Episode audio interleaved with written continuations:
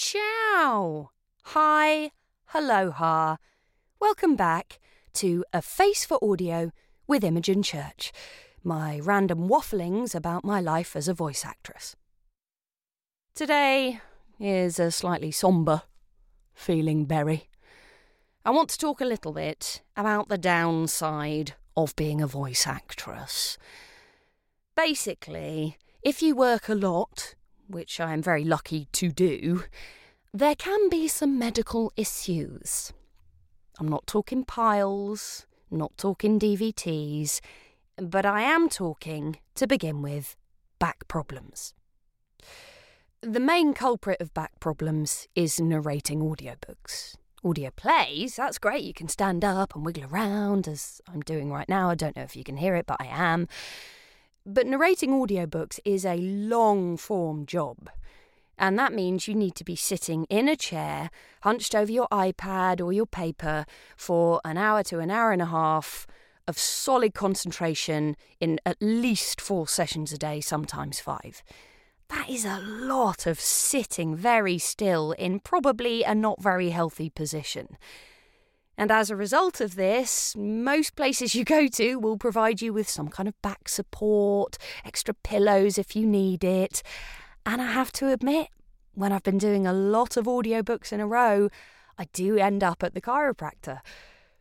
I don't really think we were built to sit for long periods of time. So, anyone who works in an office or sitting in a bank all day will know what I'm talking about.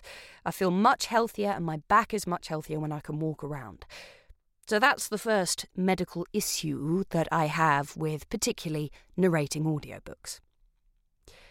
The second medical issue I have is perhaps more common to actors but I have a thing called TMJD, which is basically a tightening of the jaw disorder. And guess what? It's always worse when I'm working a lot. When I'm talking, gassing, jawing for a living, and I mean really talking, again, particularly audiobooks, when I spend all day with my gob opening and shutting constantly, my jaw gets tight as a vice and the pain can go through my skull, and it makes everything tighten up like this, and I feel really highly strung. And then at night, I have to put in this really attractive mouth guard. Looks a bit like a hockey mouth guard, but it's hard. And I have to take these pills to try and help me relax. And I have to massage it. And I do all these things to try and make my jaw relax. Because whilst we're not really supposed to sit down all day, I'm pretty sure we're not supposed to just talk all day either. I mean, maybe you don't have to be a voice artist to know this. Maybe you just have to be a complete gobshite. And to be fair, I'm quite a gobshite anyway, so I've got the worst of it in both areas of my life. So that is the second medical issue I have had being a voice artist. The third medical issue that has come up since I've been narrating audiobooks and doing voice work is that I now wear glasses.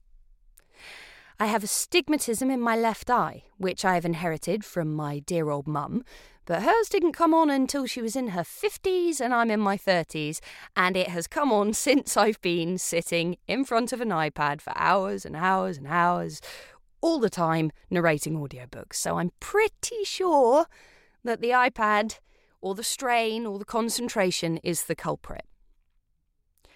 Now, the flip side of this is that I think glasses are well hot. My husband wears glasses. I've wanted glasses since I was tiny. It's quite possible that I'm the only person an optician has analysed and said, Oh, I'm really sorry you need glasses, who has then gone, I love glasses. And I instantly bought four pairs of glasses and two pairs of prescription sunglasses because glasses are awesome.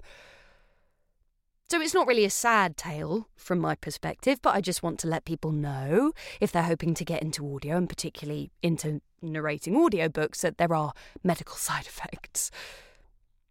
The other one, obviously, which I covered in a different berry, is ow in your throat and red raw throat from talking too much.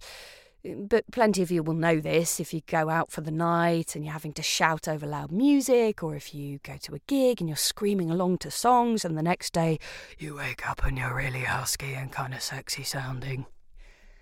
And the only other downside that I could think of, although it's not really a medical issue unless it's medical grade sweat, is in summer, in some of the studios, they have a tiny little kind of black box that you sit in to record. I'm looking at Bennett because the box I'm in now is actually quite spacious. Thank you, Bennett, for looking after me. Thanks. But there, it's still the summer, and I'm still, to be honest, quite sweaty. But there are some of these black boxes, some of these studios that, oh my sweet lord, I sweat buckets. And to be honest, it's quite good to sweat, really. Um, so maybe it's not such a downside. But if you're thinking of going in to narrate in some sort of black box in, I don't know, full makeup or heavy outerwear, don't. I have been known, and I'm not the only one, to sit in one of those black boxes in my bra. It is that hot. So get ready to have a sore back, a sore jaw, a sore throat, and massively sweaty armpits. Other than that, it's a great job. See ya!